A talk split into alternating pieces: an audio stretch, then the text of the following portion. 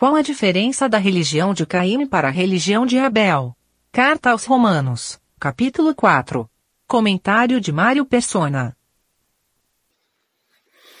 Uma vez alguém disse que os americanos e, e ingleses são muito orgulhosos e são muito cheios de si. E o argumento dessa pessoa era que no inglês eu é sempre escrito com letra maiúscula. Então é claro que não faz sentido nenhum a conclusão que ele chegou, não é? Mas nas coisas de Deus, sempre que eu tiver o eu com letra maiúscula, não é de Deus, não vem de Deus.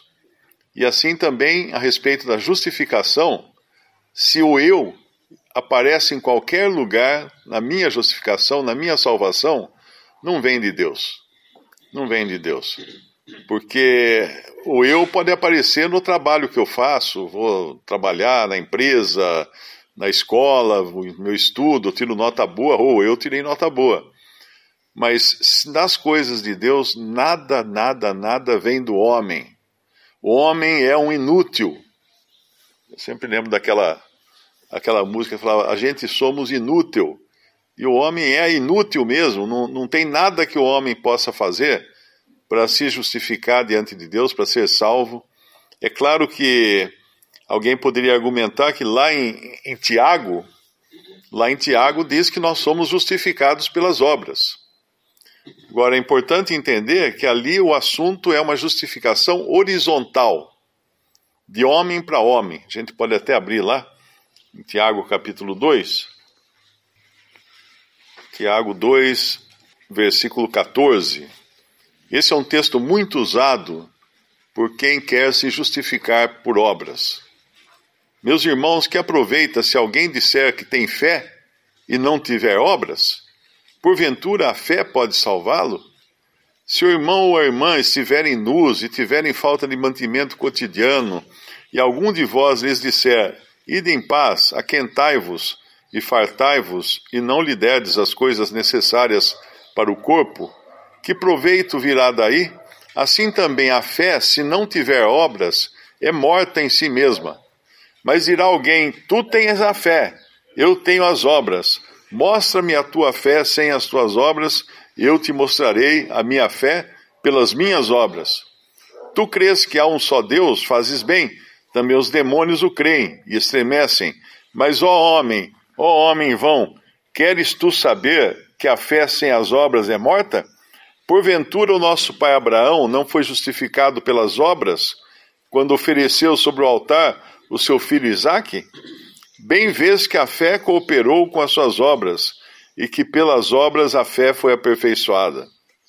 Quando nós lemos isso aqui, é importante entender algumas coisas. Essa passagem toda ela é muito mal usada, né? Tem um, tem um verso aqui então que fazem horrores com esse versículo, que é o versículo 19 Tu crês que há um só Deus, fazes bem, também os demônios o creem e estremecem. Muita gente fala para mim, ah, mas você fala que é só crer então, mas os demônios também creem.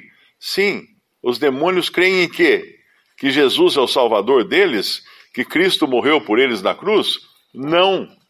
Eles creem que há um só Deus, e não poderia ser diferente, porque eles sabem desde, desde sempre que há um só Deus. E essa é a fé do demônio, não passa disso. Ele crê num fato porque ele observa isso desde, desde sempre, ele viu isso, que há um só Deus, não tem mais, mais do que um Deus. Então não é, não é, isso aqui não é a, a fé, a fé salvífica, né, a fé que salva, não é crer que há um só Deus. Isso não salva. Mas é crer que Cristo morreu na cruz, levando sobre si os nossos pecados, para nossa justificação, e, e ressuscitou para nossa justificação.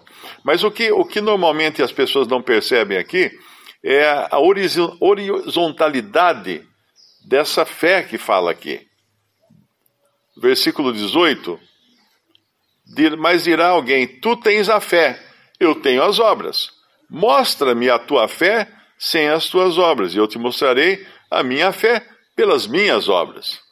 Veja que aqui é um diálogo entre duas pessoas. Não entra Deus aqui nesse diálogo. Eu tenho fé, você tem obra, você tem obra, eu tenho fé, mostra a tua fé pelas tuas obras, eu mostro a minha fé pelas minhas obras. É um diálogo horizontal. Não entra Deus nesse, nesse assunto, porque a justificação horizontal de homem para homem é feita por obras, efetivamente. Nenhum ser humano conhece o coração de outro ser humano para justificá-lo por fé. Ele tem que ver alguma coisa acontecer. Então é isso, realmente está certo isso aqui. Agora, tem um versículo aqui também que às vezes confunde, que é o 21. Porventura o nosso pai Abraão não foi justificado pelas obras quando ofereceu sobre o altar o seu filho Isaque? Aqui a essa, a essa pergunta, uma resposta apressada diria: ah, é, foi sim, justificado pelas obras. Não. Lá em, em, em Romanos capítulo 4, ele está mencionando aquele episódio em que o Senhor mostra o firmamento, as estrelas, para Abraão, para dizer que ele vai ter, vai ter uma, uma grande prole, vai ter um grande povo que vai sair dele. E daí ele creu. É ali, ali Abraão creu. Agora, quando ele vai oferecer o seu próprio filho, evidentemente ele só faz isso porque ele creu. Ele não faz isso baseado seus, na, na, sua capacidade ou qualquer coisa assim. Ele creu, então, quando o Senhor falou que ele podia oferecer o seu filho, uma outra passagem vai dizer, porque ele, ele creu de tal maneira que ele sabia que Deus traria de volta o seu filho, se ele oferecesse o seu filho. E lá, então, em Romanos, o que está falando lá é da justificação vertical, de homem para Deus.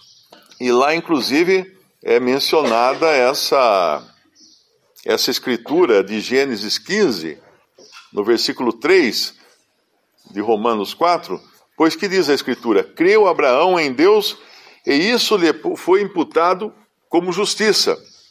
Quando? Gênesis 15 diz exatamente essas mesmas palavras. Creu ele no Senhor e foi-lhe imputado isto por justiça. E repete também em Gálatas Gálatas capítulo 3, versículo 6, é o caso de Abraão, que creu em Deus e isso lhe foi imputado como justiça. Então, essa, esse, essa ideia de que o ser humano pode se justificar ou ser justificado por obras é falsa. Ele pode ser justificado por obras diante de homens. Diante de homens. Ah, eu quero que acreditem que eu sou caridoso. Então eu faço muitas coisas, dou muita esmola. Os homens vêm e falam assim: ah, o Mário é muito caridoso. Mas diante de Deus, que conhece os corações, o único que conhece os corações, ele sabe se isso é a religião de Caim ou a religião de Abel. Porque a religião de Caim era oferecer algo do seu próprio trabalho, das suas próprias, próprias mãos, do seu próprio esforço, para receber a aprovação de Deus por aquilo. Quando Caim não recebe a aprovação de Deus, o que ele faz? Ele fica irado. Ele fica irado e ele vai e mata seu irmão. Mas o seu irmão não buscava a aprovação de Deus. Ele simplesmente ofereceu aquilo que ele aprendeu com Adão e Eva, que o próprio Deus tinha feito, matando um animal no jardim do Éden e tirando a pele para cobrir a nudez, para co cobrir o que faltava em Adão e Eva. Então, Abel ofereceu um sacrifício que era agradável a Deus, mas não agradável a si mesmo.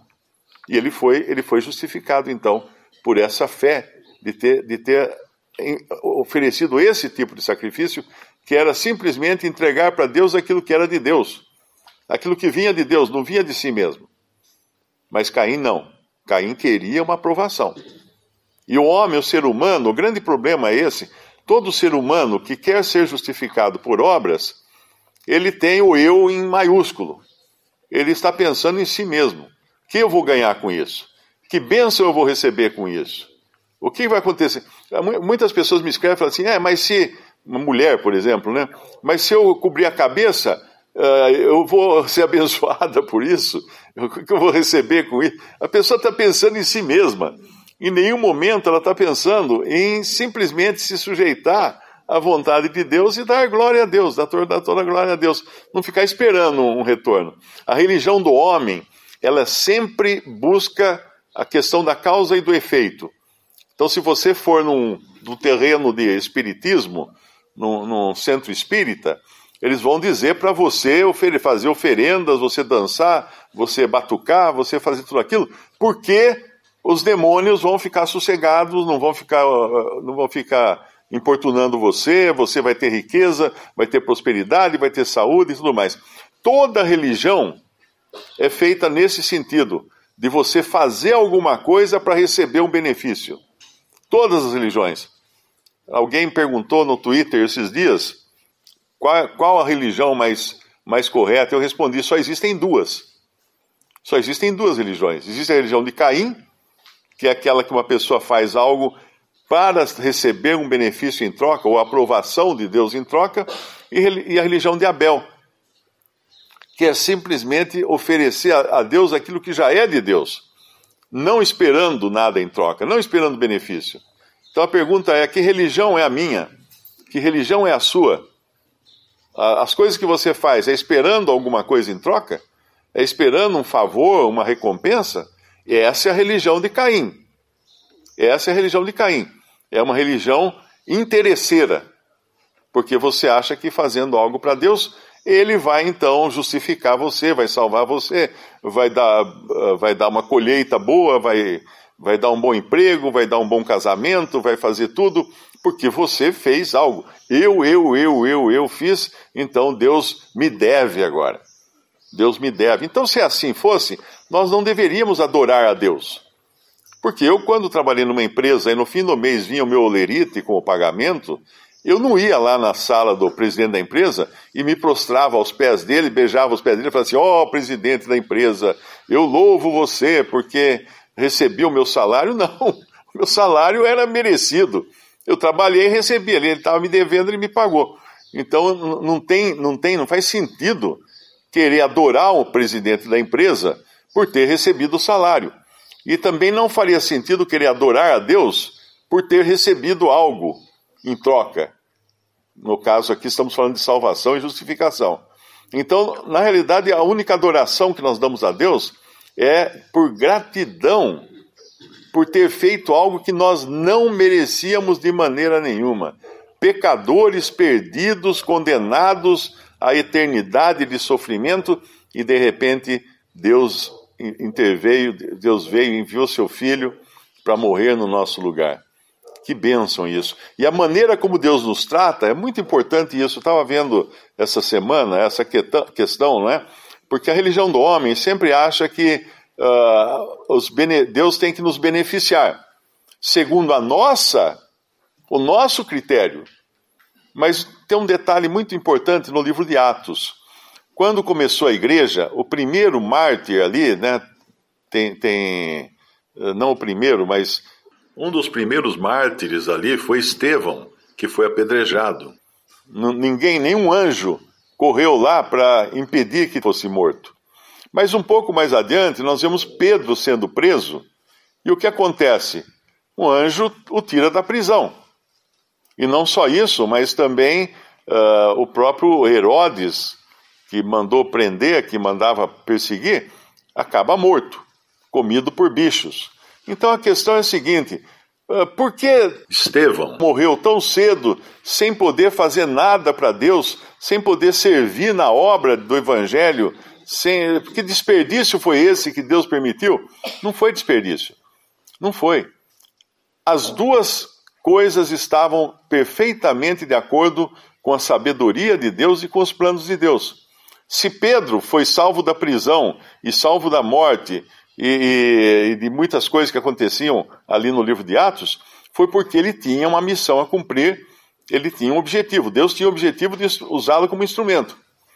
E se Estevão morreu logo no começo do, do cristianismo, com ao que aos olhos humanos poderia parecer um desperdício, não é? Ah, perdemos um, perdemos um soldado no campo de batalha, não, não deu nem para ele uh, sair servindo a Deus, é um erro pensar assim. Por quê? Porque graças à morte de Estevão, que aconteceu a perseguição em Jerusalém, e os perseguidos, os cristãos perseguidos, foram todos para fora de Jerusalém, fugiram de Jerusalém, e foi aí que o evangelho realmente se espalhou e lá em Antioquia, pela primeira vez, eles foram chamados de cristãos. Por quê? Morreu. Alguém poderia falar assim: oh, morreu e não fez nada. é, foi um instrumento de Deus. E quantas vezes nós não percebemos que, mesmo nas nossas fraquezas, nas nossas dificuldades, nas nossas dores, nas nossas enfermidades, Deus está nos usando como instrumento para a sua glória. Nós não enxergamos isso porque nós, nós sempre raciocinamos em termos da religião do, do Caim, que é causa e efeito. Ah, eu, eu ofereço o fruto da terra e Deus vai ficar contente comigo e vai me dar mais frutos da terra. Nós sempre pensamos assim. Mas Deus tem a sua própria maneira de pensar e de agir.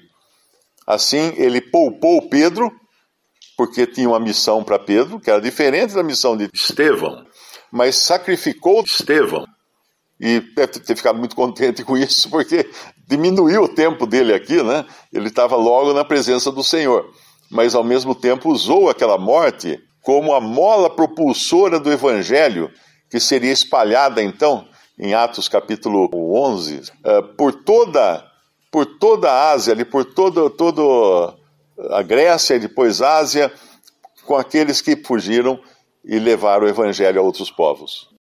A nossa tradição cristã católica e mesmo os protestantes coloca, colocou a ideia na nossa cabeça de que menininho bom vai para o céu e menininho mau vai para o inferno. Essa foi a ideia que nós aprendemos, não é? Isso você aprende até em gibi. Mas não é isso que a Bíblia diz. A Bíblia diz que todos estão perdidos e todos estão igualmente condenados ao lago de fogo, que na Bíblia aparece na palavra inferno, que ela não existe no original, e é lago de fogo, a condenação eterna. E uma, uma coisa interessante aqui é um versículo que fala, Davi fala, no versículo 5,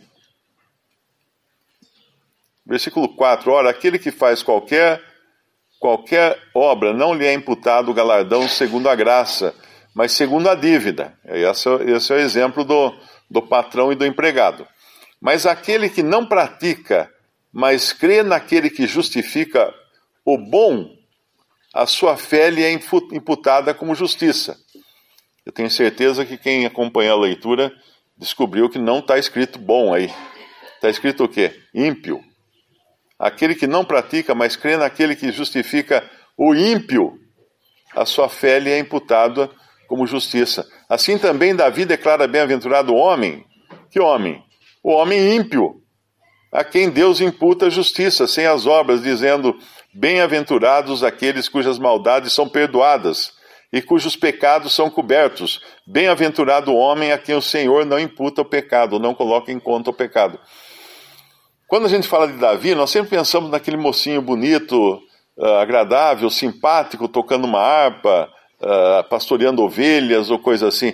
Mas pensa num homem, pensa num homem que viu pela, pela, pelo terraço do seu palácio uma mulher casada tomando banho, e ao saber que o marido dela estava na guerra, tinha partido para a guerra, e esse homem que deveria estar na guerra também, porque na Bíblia fala que era no tempo em que os reis iam para a guerra.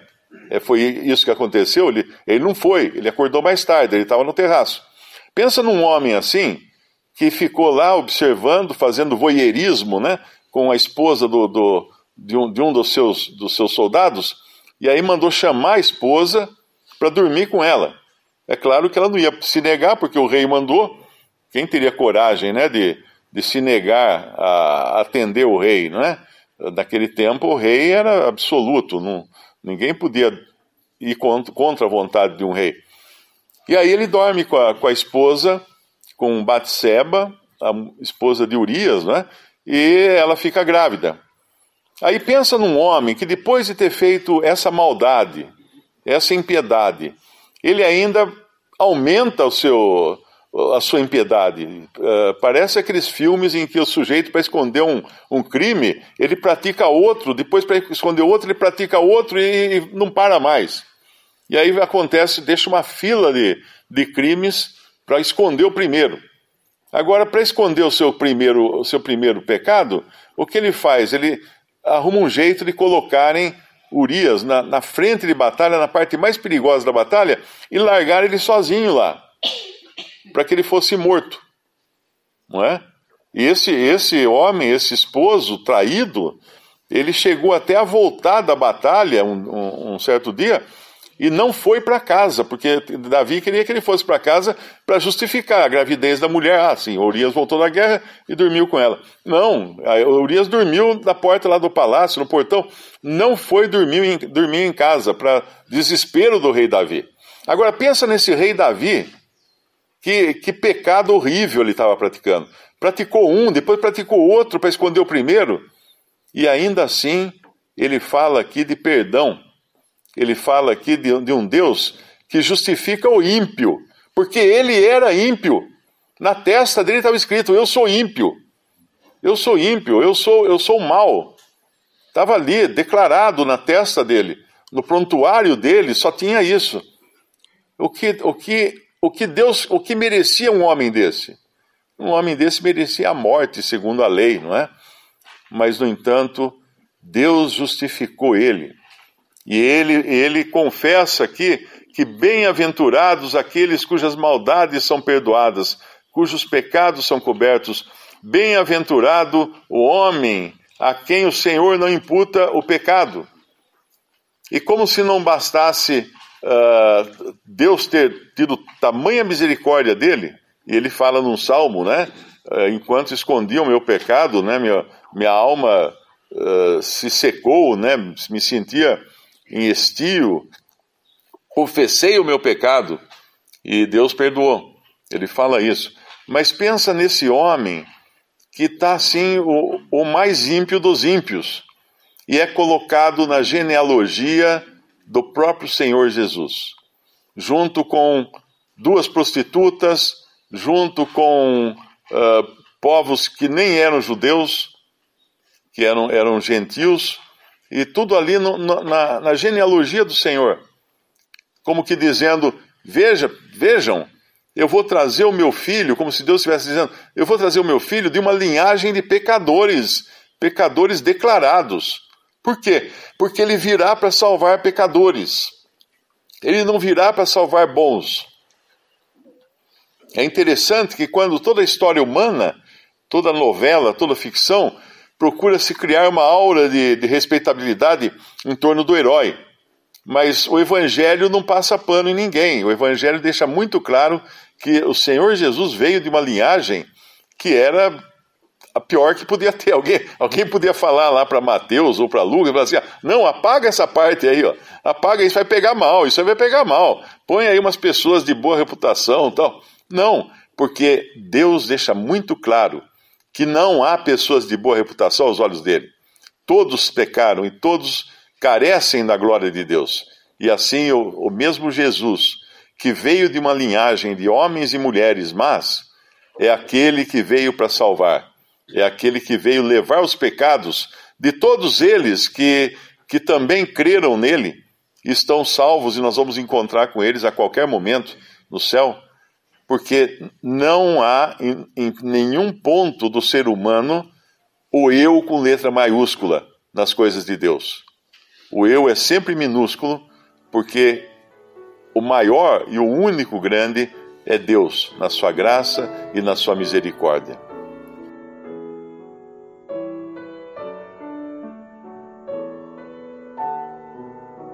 Visite respondi.com.br Visite também 3minutos.net.